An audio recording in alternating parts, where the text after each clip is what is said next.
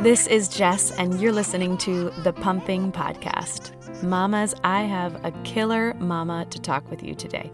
Her name is Chanel, and on Instagram, she has one of the best handles I've ever heard a working with an E mama, a working mama. And she is working it in so many different ways fitness, health. She's a beautiful blogger, and she's a mama of two. Her website is just awesome as well, and you have to go check out all of the things that she has on there. But I had a blast speaking with her, and I know that you'll love hearing what she says as well. So here is Chanel. Mamas, I could not be more excited. Today I am sitting down with the beautiful Chanel. She at Instagram is at A, the letter A, working, W E R K I N G, mama. We're going to talk a little bit about that and what that means to her, but um, you got to go check her out. I'm so grateful that you're here. We were just chatting before I pressed record, and I was saying, we got to get this interview going because I feel like I could talk to you forever. So hopefully, we'll keep this within a reasonable time frame. But thank you so much for being here, Chanel. I'm really grateful. Yes, thank you so much for having me and reaching out. Of course. So, when you go check her out on Instagram and her website, which is beautiful, she encourages fitness, health. She has a beautifully written blog that you got to go check out. The link is to be in the show notes. And she's also a mama of two. And so I want to go back to this Instagram handle that you have. And I need to read something that you wrote on a post recently. I've been reading a lot of your posts, and there's another one that I want to read too, because I just think it's so inspiring. So, this is what you say a working, W E R K I N G, a working mama is a mama who is paving her own path and redefining motherhood. She doesn't fit into a stereotypical definition of motherhood, yet doesn't shy away from embracing all of the many new normals that you learn to adjust to. She is working motherhood while still chasing her dreams, not letting one compete with the other. She is bold she is unapologetic. She is strong. She is vulnerable. She is me. Holy shit. I think that I'm sorry, I'm going to swear, cover the little baby's ears if they're there, but this is fucking beautiful. Thank you. I literally I read that and I was like just shot to the heart and I think all those mamas listening are going to feel that way. Where did the inspiration for this name and just that whole mindset come from?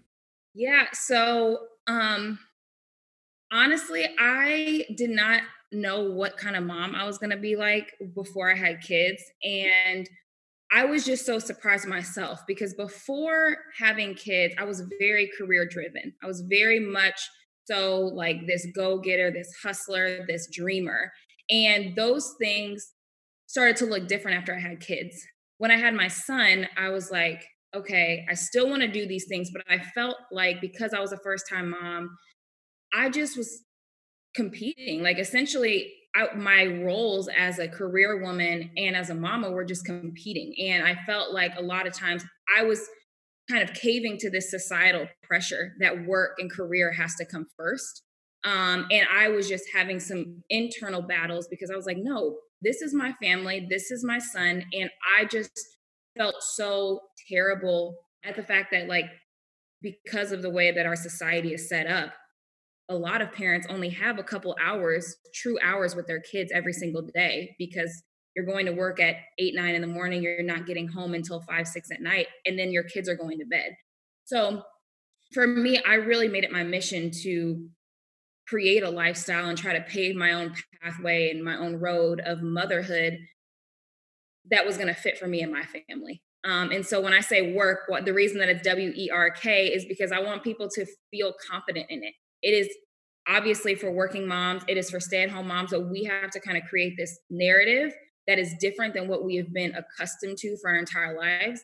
And that was just kind of where it came from. I, you know, you'll say when I see people or if I have friends and they look good or they're doing something like, "Hey, girl, you better work." Mm-hmm. So I was like, I should feel that same way. We should be complimenting each other as mamas the same way. So Absolutely. that's kind of where the inspiration came from. Um, and I have just tried to like create this own pathway for myself that's going to work for our family. Um, and so I have found now after having two kids that I don't have to compromise one for the other. Um, yes, my days may look different. Yes, I may have to say no to more things than I did prior to, but I'm just so much happier in this new normal of my lifestyle where, yes, I'm still working a lot. And that means sometimes I don't get as much sleep as I would like, but mm-hmm. I still don't have to compromise the time with my kids. And thankful to COVID, nobody's compromising any time. Yeah. so that's uh that's kind of the inspiration behind it. That's a beautiful thing to hear too, because I know as myself, not yet a mama and thinking about that time you know i i'm very much that way. Sometimes i think to my detriment you know i'm always thinking about what's next what can i work on what can i create how can i stay busy? And actually this month i'm trying to chill out a little bit more and just read. But i do get a little apprehensive for that day that i do start a family and thinking like am i going to have this internal struggle to just be present as a mom and be home and be with them and, you know, enjoy every single moment. I think that can be a really hard thing for women, especially because we always have that need to show up, you know, and to work, W E R K, no matter what we're doing. Um, so that's really interesting to hear you say that you were kind of in that place and then adjusted a little bit. But there seems to be a light at the end of the tunnel. So hopefully I'll find that light when that yes, day comes. You will. You got this. I also want to point the listeners out to um, an area on your website that I thought was really cool. You have a link to the Montessori items that you recommend for sensory toys and activities and learning. I especially wanted to mention this because I have a couple friends personally that I know have kids that are just in that that moment of wanting to, you know, learn and and occupy their time and sensory things with practical life skills. So I just want you to quickly touch on what your experience was with those items to help with those practical life skills as as your little ones grew. Yeah, so we um I had no idea about Montessori. I feel like most new parents just don't know what they don't know.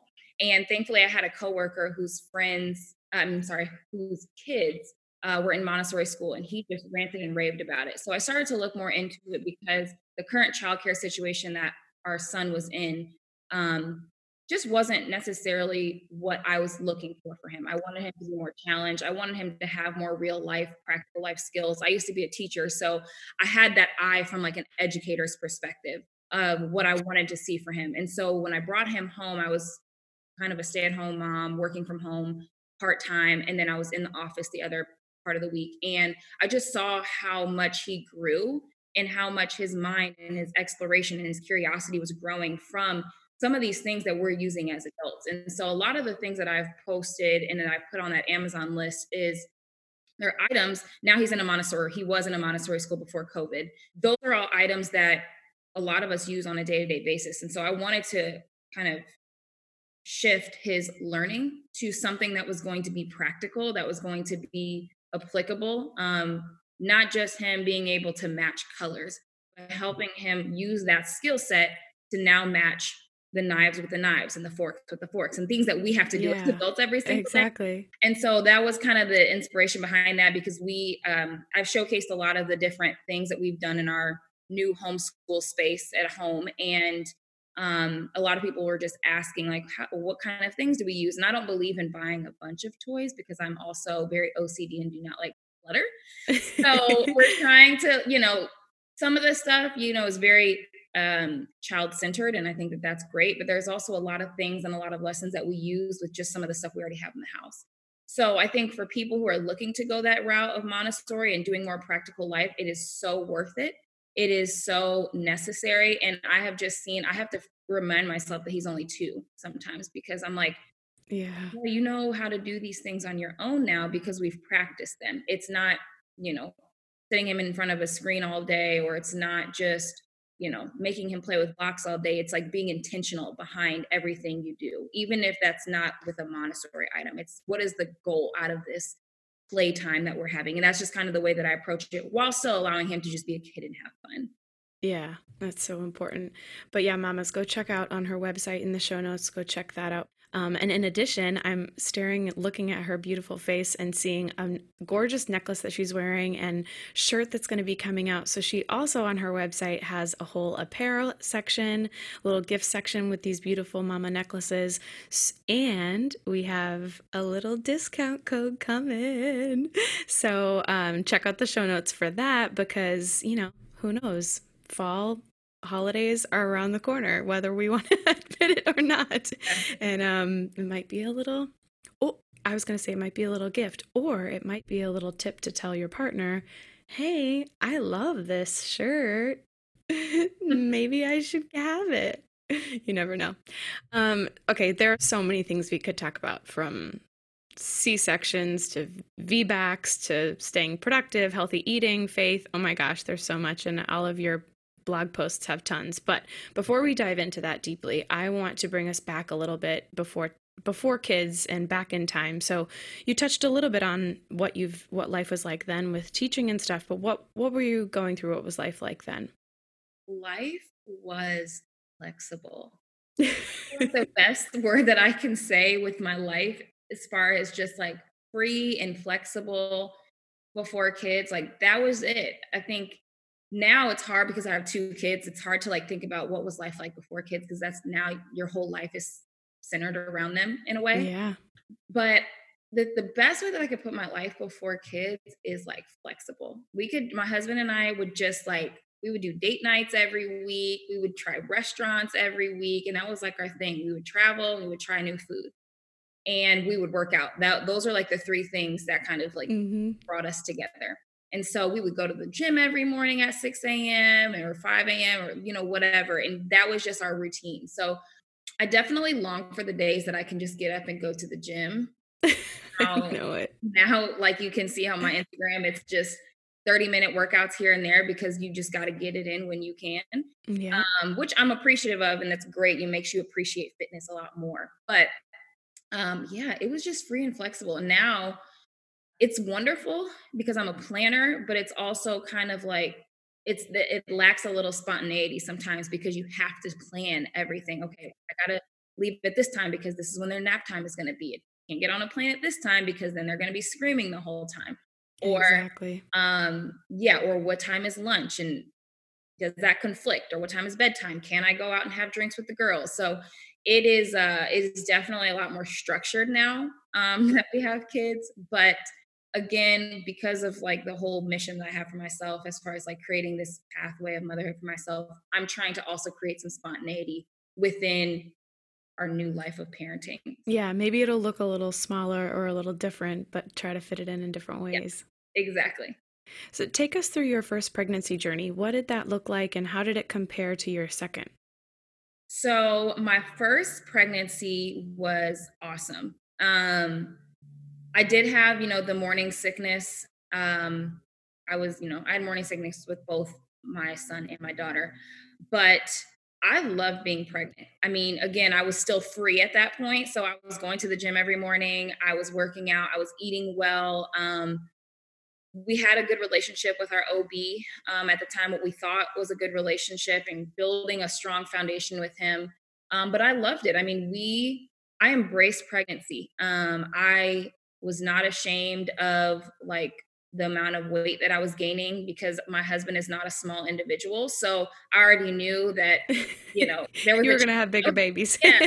He didn't end up being that big, oddly enough. Neither one of my kids were large. So it's, I don't know where this extra weight was coming from, but yeah. I worked out every day in my pregnancy, um, was really healthy eating, um, really intentional. I took a lot of time. What I thought at the, at the time was educating myself I really, because I'm a teacher, I really wanted to educate myself because my plan was to have a natural birth. So I wanted to do everything natural. I told my OB at the beginning, I do not want an epidural. Now, knowing what I know, I should have picked up red flags earlier because when I told that to my OB and I told him I wanted to have a water birth, we were going to be in the hospital, but I wanted to have a water birth.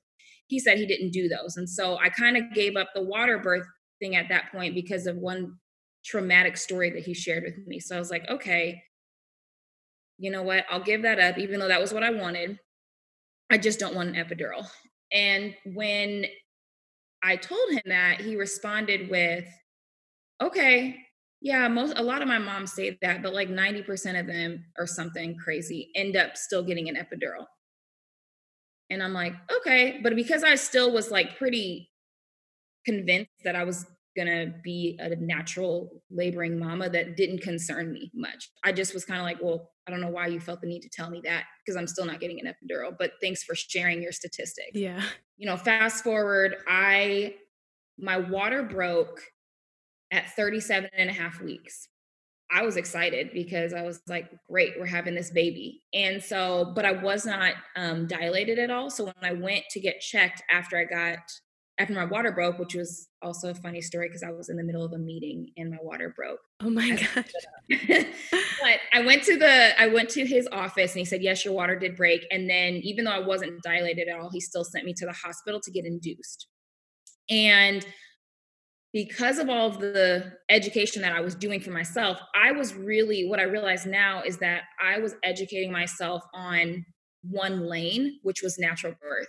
I did not pay attention to epidurals. I did not pay attention to C sections because I'm like, that's not going to be my story. That's not, right. I, I'm working out every day. I'm doing everything right. So I don't need to even worry about that. And so when I got to the hospital, and I also didn't know anything about inductions or interventions because, again, I didn't even think that that was going to be an option for me because I had been everything right, what I thought. And so um, got to the hospital.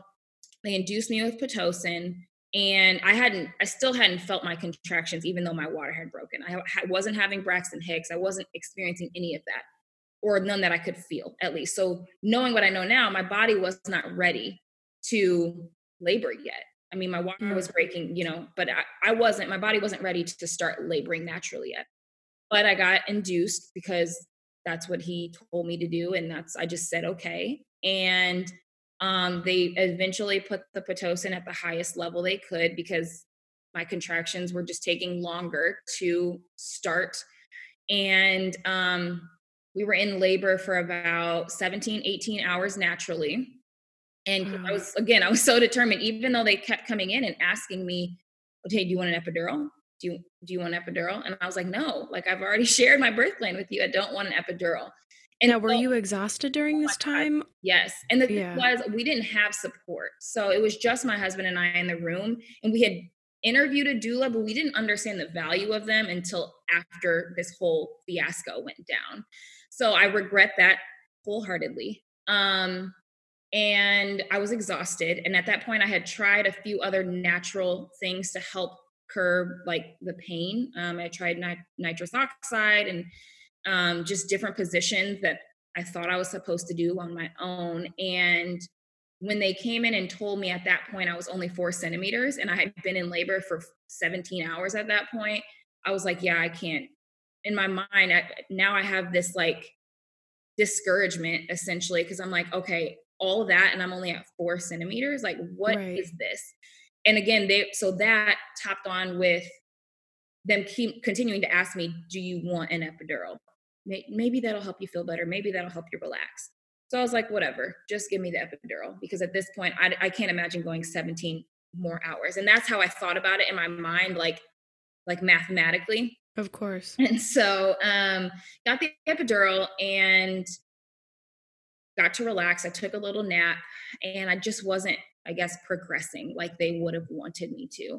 So that at that point, they said that um, my son's heart rate was dropping during contractions and that he could have been in distress. And they didn't know if the cord could have been wrapped around his neck or his foot or whatever. So at that point, my OB said, we may need to do an emergency C section. And I was, at that point, I was devastated because I already felt like a failure having to get an epidural because that was, again, not something that I planned Against your plan.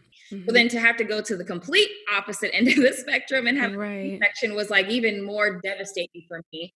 And um, he told me that was my best option, even when I asked, like, is this, do I have to do this? And he's like, that's probably your best option. So at that point, my mama brain kicked in and was like, you just got to do what you got to do to get your your baby here healthy and safe. And so ended up having a C-section and that was kind of the way that we ended. But it was a for me, it was a very traumatic experience, both in this experience and afterwards, because of you just feel like, or I just felt like I felt like a failure as a as a mama. And then I also felt like I wasn't being told the truth. Like I think one thing that you you receive or you get or you figure out really early on is like your gut instinct or your mama instinct. And you're like, trust that. And I didn't trust mine because I didn't feel like I knew what I was doing or I knew what I was talking about and I didn't have anybody else there to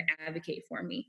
So I, I didn't really feel like it was absolutely necessary. Um, I don't know that I'll ever know that. I mean, I, you know, I'm kind of grateful for the experience because I get to share as a VBAC mama now, but you know, it is a very um it is a very traumatic experience or it can be because you know my the doctors were while they were cutting me open they were talking about what they were going to have for lunch that day. Mm, yeah. And i'm like is this what we should be talking about? Like uh, okay. It's so interesting a couple things that i hear in your story. One thing that i feel like people say almost every time is the benefit of a doula and someone else to kind of be your advocate and just think about you and then the other things I hear are first of all, your OB and how comfortable or not comfortable you felt. I think a lot of women feel though that they know best, or oh, but I've already invested six months with them, or I've already invested eight months with them. Um, we were before we started recording, we were talking about another episode that I've done with two amazing ladies about VBACs. You guys can go check that episode out. I forget which number it is, but VBAC is in the title, so you'll see it. Um, and I remember in that episode, one of them saying, like, you can be right before labor, right before delivery, and change your OB. I mean, of course, that's scary, and I'm sure every mama, every woman would freak out to do that. But it is possible, um, and and so I think to encourage future mamas or moms who are maybe you know thinking about having a second or third or whatever just go with your gut i think and and do that other research to change if you need to and then the third thing i heard was it's so empowering that you had the idea to have a natural birth from the beginning, but I think there's also a benefit to kind of getting a little taste of everything. So maybe you, you know, if you had done some previous research about C sections, about, you know, Pitocin, about induction, all of that stuff. Maybe didn't, you know, dive full force into it, but just got a little taste so that it wasn't so scary at that moment. Do you think that stuff would have helped? Oh, yeah, absolutely. And that's a part of what I do now. I mean, I have a childbirth course that I lead, and we talk about just the different interventions and the, the, the different plans, like having a plan if this were to happen, what do you want it to look mm-hmm. like? Because I do believe if I would have had that education, that I would have been able to advocate for myself a little bit more and set the environment that I wanted yeah. for my birth. And so now, then, with your second child, your daughter, you decided to have a VBAC, like you mentioned. So, how did you prepare for that differently than you prepared for your son? Yeah. So, um, one, I was much more intentional about choosing my healthcare provider. Like you said, I wish I would have known that I could have switched for the exact reasons that you shared. I just was like, you know what? I'm already, I've already paid this man. I have, you know, like I don't even know where to start trying to find somebody else. So I didn't even, like, I did not even think about that being an option for me. So I took a little bit more time in interviewing my healthcare providers as far as what I was looking for out of them and trying to find somebody who I felt clicked with me um, and what in my family and that my husband was also comfortable with because he was going to be there too and he might have to advocate on behalf of me. So that was the first thing that i did differently was finding the right healthcare provider and i knew i wanted to be out of a hospital and in dallas there's not a ton of birthing centers. So i had to be extremely picky about you know which one of these people i was going to choose or it was was i going to drive a little bit further to find something that was outside of the city I should have asked you this in the beginning. I totally forgot. You're uh-huh. centered in Dallas. Correct. Texas, right? Mm-hmm. Okay. I should have let I, I usually like to let my listeners know listeners know so yes. that they, you know, can connect. But okay, cool. I have a question too just about that. Did you do that research before you got pregnant with your second or what after you were pregnant? My second was a surprise. Okay. So um well, the minute I found out I was pregnant, I started like doing a bunch of research. And because I had I did end up having a postpartum doula after my first. Mm. So I built a relationship with her and I asked her for recommendations because I knew she knew this landscape a lot better than I did.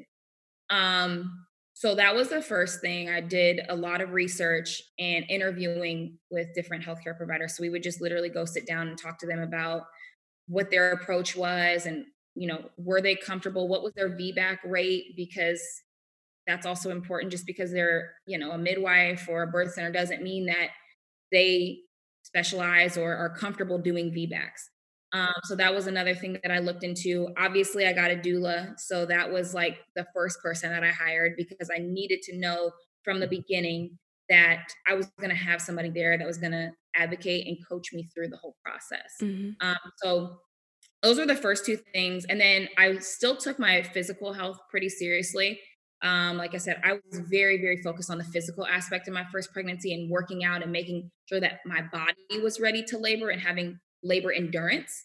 Um, so I still did that as much as I could with having a baby or a one year old at the time. Um, did that as much as I could. And that meant, you know, going to the gym or even having shorter workouts at home. But besides the physical piece, I really, really tried to focus in on the the mental preparation because I really believe that my second birth or my second labor was much more mental than it was physical. And I realized that that was where I fell in my first labor was the mental piece. I allowed myself to get mentally uh, discouraged and mentally depleted mm-hmm. in my first when I was like, you know what, I'm only at four centimeters. Like, I'm just, I can't do this. When you've been going, you know, going through contractions for so, so many hours, you're just kind of like, am I strong enough to get through this? And so I wanted to prepare myself a lot better this time to know that I could get through it. And so even when my physical, you know, abilities might wear out or I might get tired or whatever, that my mental was still there and that I had some place to go to keep me to keep me encouraged. So that was a lot of a lot of the um, research and things that I was doing, meditation and you know words of affirmation and creating those sorts of spaces and telling my husband what I needed him to say to me while we were in labor. So that was, I think I, I took a much different approach, a much more holistic approach my second time around, and knowing that it was like a full holistic thing that I had to do, which was not just be able to endure the physical aspect of labor, but I had to be able to overcome the mental aspect of labor. Yeah. I'll also just share for anyone that's listening. Um, I have an episode way back at the beginning, episode seven, with Kerry Tuschhoff, and she's the founder and CEO of Hypnobabies. I don't know if Chanel, you've ever heard of Hypnobabies. I'm very familiar. Yeah. So I'm just, that's coming to mind in thinking whether it's your first or your second, it might be something to consider as far as the mental piece goes because you can kind of get yourself into that meditative state and really focus on like you said the positive words of affirmation and all of that stuff. So that might be a good resource for people to check out. Um, i have a friend she was also interviewed um, and she introduced me to hypnobabies and she was saying that with her first pregnancy she did not do that but then with her second she did it and it was like night and day completely completely night and day. So that mental part is definitely important. And so what was your vbac experience like? And do you have any tips or advice that you would give moms who may potentially go through that? It was beautiful. I mean oh that's so nice to hear. Yeah, it was so beautiful. I mean it was the most empowering thing that i probably have ever done in my life. And obviously i think sometimes when people hear that they're like oh it's going to be pain free and it was it, no it, it may not be pain free right? Mm-hmm. i think i think the more in tune you can get with your mental and the more you can talk to yourself and the more that you the more you can control and protect the peace that you have in your environment the less you know pain you may feel or experience. Mm-hmm. um but it was just so beautiful. I just felt like so much positivity and love in the room. I mean we labored at home for a while before we went to the birth center. But I just felt like so supported. Um, my doula was here, my husband was here, and and they were really just following me and my baby. Um, and I think that that was the one of the biggest differences was that I felt like I was on a timer at the hospital because I couldn't be, you know, they have other people that they got to kind of swing through this rotation. Mm-hmm. And so I couldn't be there for three, four days laboring. That was just not going to happen. But in this situation, if I was laboring for four days, then I was laboring for four days. And that was just going to be my story. And so I just felt so supported because everybody was just being so patient and they were saying, okay, do you want to lay down right now? Okay, let's go for a walk or let's go do this. Or do you want some music on? Or do you like it was just so centered around me that I felt so supported and loved. Um, it wasn't that it wasn't, you know, quote unquote painful. It was just that the pain felt more manageable because I wasn't being rushed. Um, I also elected in this time because I knew my mental situation in the first one, I elected to not have vaginal checks because I didn't want to get discouraged by a number. Mm. And I knew for me that was going to that was going to mess with my mental if I wasn't where oh, that's so interesting. Yeah. And vaginal checks, I mean, if for people who don't know, vaginal checks are not required. I think yeah, not, I didn't know that. Into them. yeah, we get pressured into them because the doctors want to know. Um, but if you just follow the mama's body and allow her to follow her body, then you'll know to an extent where she's at in labor. And that was something that I didn't learn about until my second pregnancy. So I did elect to not have vaginal checks and just follow my body and do what my body needed me to do in the moment. Um, so again, it was so beautiful. We did a lot of walking at the park. Um, we did a lot of you know squats and lunges and a lot of the physical things that I prepared myself for. but then we also did a lot of relaxation things, and I was able to just go in the shower and literally just kind of like pray and be with God in that moment because I knew that once I was in this space of like feeling like I wanted to give up, that I needed to go and be by myself for a second and just yeah. kind of like center. And so I just, again, I just love the fact that I could do what I needed to do and people were going to be okay with that. But they were still going to be encouraging me and pushing me along the way to get to this ultimate goal. I remember that I was in labor and I was getting to the point of transition, which is kind of like right before you're about to push. I had no idea that I was in transition. I just felt like this is this is this is it. I'm done. It. just send me, just take me to the hospital. I just told him, I said, guys, I'm tapping out. I can't do this anymore. I'm I'm just I can't do this anymore. Where is this baby? And my doula, I remember my doula and my husband saying, No, we're not giving up. You have this. Like you got this. Keep going. And I was like, No, guys, I just I'm just done. I'm over it. Like I'm just I can't. This was a good fun try, but nope, it's just not for me. And they're like, No, Chanel, you got this. And then within like an hour or an hour and a half, I had my baby. However, um, we I wasn't doing vaginal checks. Um, and I was getting to a point where I was just kind of like exhausted. There um I allowed them to do one vaginal check, but I told them not to tell me. So I said, you know what, I don't know where we're at, but I just need you to tell me what I need to do because I'm listening to my body, but I, I don't know. I just need to know like, can I rest right now? Do I still need to keep moving around? Whatever. So I allowed them to do one vaginal check, but I said, just don't tell me because I don't want to get discouraged. And so that was around 11:30 p.m. I got to the birth center at 5:30. That was around 11:30.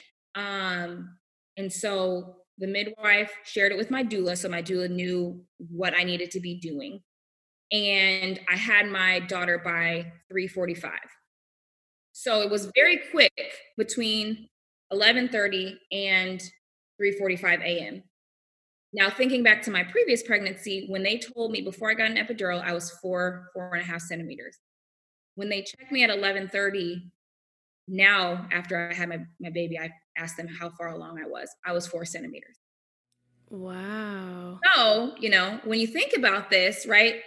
If you don't know how labor works and you don't know how a woman's body works, like you'll be very quick to say you're only at four centimeters you've been in labor for x amount of hours like we just need to go ahead and do this because it's a failure to progress and you hear that a lot and i'm not saying that for some women that's not the case however if i would have known that i can go from four to ten in a matter of four hours right i would have stuck with it in the hospital but i didn't know that that was possible so i literally went from like i said four centimeters to pushing within four hours and I pushed for 10 minutes. And wow, that's so unreal to hear. yeah, so it's just kind of like I'm glad they didn't tell me because if. I would have known that I was at four at eleven thirty, I would have been like, just just take me. Let's just take me to the hospital. And right, exactly. And I've heard that before. I I forget what episode it was, but we had a conversation about this phrase, "failure to progress," and I, it, it's like the worst phrase you could ever tell a birthing woman. you know? It's pretty bad one. It's awful. Re- rephrase that one. Oh my gosh, that's so amazing to hear, and I think a smart thing because, like I said, I've never heard that you can't you, you can request not to hear you, about your progression. And I think that's so important because it is such a mental game. It is. It really is. Mamas, I just wanted to take a quick moment to recognize one of my sponsors, Hypnobabies. Hypno Babies is birth hypnosis, how to enjoy your baby's birth in comfort, joy, and love. If you're a soon to be mama or know a soon to be mama, check out the link in the show notes for Hypnobabies.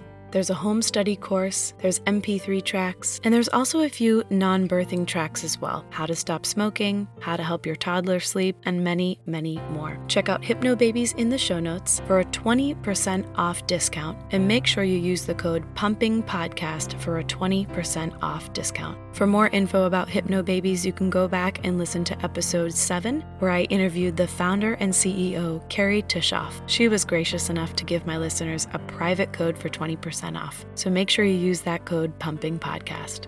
Go check out Hypnobabies in the show notes. Now back to the show. I'm going to shift gears a little bit here. Um, because this episode is actually going to be coming out in September, but we are recording this in August. And I'm taking the first few episodes back in starting up our our second year of the Pumping Podcast, and I'm taking a moment to celebrate um, World Breastfeeding Week and Month, which was in August. And so I want to touch a little bit on your breastfeeding journey before we wrap up, because, like I said, I could talk to you forever. Before we dive into that, I want to read again something that you wrote that I think is beautiful on one of your last Instagram posts. So you write, as we celebrate World Breastfeeding Week, I want to make sure that we are also celebrating our pumping mom, who puts in hours upon hours pumping milk for her little to ensure that they have breast milk. Just because the baby isn't attached to the breast doesn't mean it's not breastfeeding. Some mamas are forced to pump because they are going back to work. Baby doesn't latch well, it's painful for mama, and or they just want a few hours of freedom. It's the same source and a labor of love for our babies either way. I just thought that was an interesting and very important thing for our moms to hear, especially on the Pumping podcast. A lot of people get confused when they hear my title, and it's we don't just talk about pumping or breastfeeding. We don't just support one or the other. We support everything. But the intention is just when moms are in these places of isolation that they get something to listen to so that they don't feel so alone. So thank you for sharing that because I know that you had a breastfeeding journey, but other people my you know everyone's journey looks different so what did your journey look like yeah, so I've had two very different journeys um, with my son. And this is why I'm glad that you do this because just uh, before I even go into the story, I think it's so important to, to highlight a, a variety of mama's stories because for me, that is what has kept me going. Like following other people's stories and hearing the ways that they've overcome different challenges, like that's what's kept me going because just like labor, in my opinion, motherhood is all mental. I mean, it is a mental game. And mm-hmm. the way that people, you know, evaluate and judge mamas is just like, it just does, doesn't make sense to me because it's like the mm-hmm. hardest thing that you may ever do in your life. And it yeah. never ends. Like you're going to be a mama forever. So it's like there's always a new challenge that you're going to have to figure out. And so I love the fact that you are just uplifting these voices. So kudos to you. Thanks. Okay. Uh, um, but so yes, my breastfeeding journeys were very different with my son um, because I had a C-section. I actually just wrote about this in a recent post as well. Because I had a C-section, my milk took a little bit longer to come in. So we had a little bit of um, we had some latching issues and we had some what we thought were like supply issues because my milk was coming in a little bit later. And the reason that that is is because some women who have C-sections their milk, their body doesn't signal to them, hey, start producing milk, right. the is here. Right. And you know, it takes their body a little bit longer to realize, oh, the baby's not in me anymore. I need to start producing milk for it because it did not, the baby didn't come out vaginally. So that was my situation the first time. And when we went to his two week checkup, um, because my milk didn't come in really until probably like day five, um, he was like not a happy camper. He was hungry and he was nursing literally all day. And I just did not know if I was going to be able to do the breastfeeding thing because I was just tired and raw because he's just sucking colostrum and I don't have anything else to give him. I'm in at that point. So at, at his two week checkup, we were told that his weight was not where they would want it. He wasn't gaining as quickly as they would want to see. So they asked that I start pumping so that I could supplement after I nursed. So I would nurse him and then I would give him a couple of ounces of pumped milk. That was that began my pumping journey. So I was like, you know, kind of doing I wasn't exclusively pumping, but I wasn't ex- I guess I was kind of exclusively breastfeeding. yeah, yeah, it was like what, all of the above. And so um so it was a challenge and it was exhausting for me very early on because I was pumping after every nursing session. Um but you know that was what we had to do and again I didn't know that I didn't know that my milk would just come in if I would just keep nursing him more um, which was a part of the, you know, I'm sure the approach that they asked so that my milk supply would just kind of kick into high gear. But I just kind of kept up with that because then I had to go back to work. So um, we nursed for a year and I pumped within that time frame as well so that he would have milk to have when he was in daycare um, for the year or for for up until his first birthday. Um, then with my and that at that point at his first birthday i was just kind of drying out not mm-hmm. realizing that a week later i was going to get pregnant. Oh my so, gosh really? It was a week later? Oh wow. Yeah. So clearly that was my my form of birth control. It's not birth that foolproof but it was for me. So um, a week later i ended up getting pregnant found out like a month later or so. But anyways second time around um or this time around the latch she latched on so well. She latched on very easily. It was she just was very natural with it. Um and we are almost five months in and she's exclusively breastfed now the difference between the two is that um i nurse her on demand because i'm at home so it is a little bit different of like just what you can provide your child in terms of breastfeeding whether you're at home or you're at work um, so my supply has just been going with whatever her needs are, and she won't take a bottle. Mm-hmm. So now we're there's you know there's a little bit it's a, been a different experience because I'm like I want a couple of hours yeah. of being like I would I had like a whole because I've been um because I knew my situation before I was like all right in the beginning in the first couple of weeks of breastfeeding mamas are to leak a lot because their bodies are trying to regulate okay how much does this baby actually need and it's just producing yeah. so i am a firm firm like advocate of the Haakaa. i don't know if anybody's talked about that on here mm-hmm. but a firm advocate and fan of the Haakaa because i literally within a month had like half of my freezer full of a stash wow. um and that was great because I'm like, this is wonderful. When I need to go do something, she could just take a bottle, but she doesn't take a bottle. so this is great. So I'm like, I have all this stash for no reason. But so the good thing is, the, the one thing that I love about breast milk, and I don't know, a lot of women might tandem breastfeed. I don't tandem breastfeed just because, if I'm being honest, like I'm actually, my son is very energetic and I am scared that he's going to bite me mm. like much harder than I'm prepared for. Yeah. So I just he's tried. He has tried to like latch back on, but I'm like, hey, you know, let's just leave this to your sister because I just I don't want to take that chance. Um so what I've been doing now is I've been giving him that that supply. Uh, that supply. Oh wow. So he gets breast milk every day and that's been, you know, amazing and it's crazy because he has allergies and we live in Texas and the weather is crazy here. But since my daughter was born, he has been the healthiest he has been since I was breastfeeding him before, wow. which is really strange. Like, it's not strange if you understand breast milk, but like, it's just, I'm like, wow, this this liquid gold is like liquid gold. And because, so he had a he had a break, right? He had like what 9 mm-hmm. months or something like yeah, that. Yeah, he had about yeah, about nine months. Yeah. Mm-hmm. Wow. So that's uh, so interesting. Regular. He had uh, plant based milk, but now he's you know he has plant based milk and he has breast milk.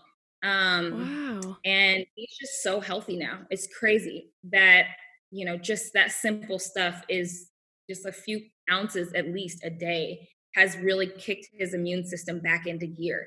So um yeah, it is liquid gold. I love sure. I love that. It's and I was just about to say, and you mentioned um, Yuza Haakaa. In one of your blog posts, I read you were saying that because your supply was lower for your son, um, you mentioned five tips for building a supply and freezer stash, like you've been talking about. And so the top one is use a Haakaa. The second one is to eat whole meals. The third is to drink lots of water.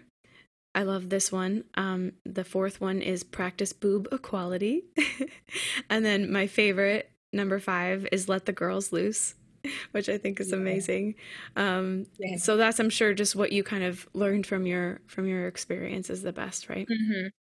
Yes, I love that. I think it's important too for other moms to hear that, you know, there's so much um, personal evaluation based on what your body does, how your child reacts, you know, I'm not providing it this and that, all that crap that I hear that I wish we could just get rid of and out of our minds. But it's clear that with you, it it wasn't you. It it was purely your baby and what your baby could do or could not do. And you know, your daughter latched right away and that's all she wants. Your son, you know, he took some time and then he's gone back and forth and i i just think it's so interesting because it's not a direct evaluation reflection on you it's your baby yeah absolutely and i think that that has to be we have to remind mamas of that all the time like there's not a one size fits all to this no. and no matter how many blog posts you read no matter how many doctors you talk to like you're going to have a different story than, than the next mama and it's okay like there's not one right or one wrong way of doing it and i think sometimes that you know i have some friends now who their kids are a little bit younger than ours and they exclusively pump because that's just what fits for their lifestyle um, and they were having latching issues and i just don't know that for the mental well-being of mamas like you don't there is not a trophy for any of this, Mm-mm. right? Like it is about our babies and what is best for them. And you have to choose what's going to be best for your baby. And you know that. And so, not to feel like you're less than or not to feel like you're not doing the right thing if you have to exclusively pump or if you have to supplement with formula or whatever, because, or even if your kid has had formula you know, while you're getting your milk supply up and then you go back to breast milk. Like all of that is, in my opinion, it is all about doing what's best for us and our babies. And if for you, you know that you need, you know, four hours of freedom, so you're going to pump, then do that. You know, mm-hmm. it's like, what good is it if you're going to be mentally sick or going through postpartum depression just to latch your baby onto your breast? It's not worth like, it. Yeah. And then you're, you know, it's a, it's obvious. I mean, if you know about the body, the more stress you have, the less milk you're going to produce. So it's it's like a domino effect. So you have to really you really have to be in tune with yourself and your baby and do what's best for you and your baby, not one or the other, in my opinion. So that's that's I think that something that we need to remind all of ourselves of like like it is okay yeah like, do 100%. you and work it it's like work it how you want to exactly oh, chanel i've so enjoyed our conversation today and i can't wait to have Corona be over and we can take a trip to Texas right. and then we can go meet and You're in New York, right? Yeah. Oh, my husband loves that there. He's like, we went there for our baby moon. He's like, You want to move to New York? And I'm like, That's fine. We can right. Well, I'm sure once we come back there, he'll be like, Yeah, let's just come. On. No, exactly. Yeah. but you can always take yeah. a trip and you're welcome. Um, oh, I've just so enjoyed this time Mamas who are listening, go check Chanel out at aworkingmama.com. That's her website, as well as on Instagram, a working mama. Don't forget it's an E W E R K I N G. And uh, all those links will be in the show notes. Also, remember that she has a beautiful special discount code for us for all of her amazing apparel items and all that stuff. My last question for you What is something that you would like to tell your two little ones now for when they're 18? I want them to know that they are fearfully and wonderfully made. I am a Christian. Um, so that is, I mean, there's so many things that I want to teach them, but I want them to always remember that fact and that statement because there is going to be so much stuff that in people that are going to try to convince them otherwise. Um, and I think that if they can remember that they are fearfully and wonderfully made and that, that God has put them here for a purpose um, and that they can live that out, I think that that my my hope is that that will guide them to do and to change the world in whatever way that looks like for them. It's beautiful. Thank you so Thank you. much, Mama. Thank you so much for having me. Of course, this has been such a joy. Go check her out on her social media, website, read her blog. She's so inspiring, and I can't wait to connect again in the future. Absolutely. The Pumping Podcast is a podcast for moms and by moms, and I am your host. I'm not yet a mama, I'm a mama in training. If you're enjoying what you hear, take a minute on Apple Podcasts to subscribe, rate, and make sure you review so other mamas out there can find us and listen along while they're pumping or breastfeeding. Some fun news for you we have a private mama network for support and community of mamas. If you'd like to join, email info at thepumpingpodcast.com. Also, if you'd like to be a guest and share your journey into motherhood, email interviews at thepumpingpodcast.com. Follow us on Instagram at thepumpingpodcast. And for any other questions or to connect, check out thepumpingpodcast.com. Thank you so much for spending some of your day with me. You light me up and inspire me and share the podcast with a mama or future mama you know. Until next time, keep on pumping.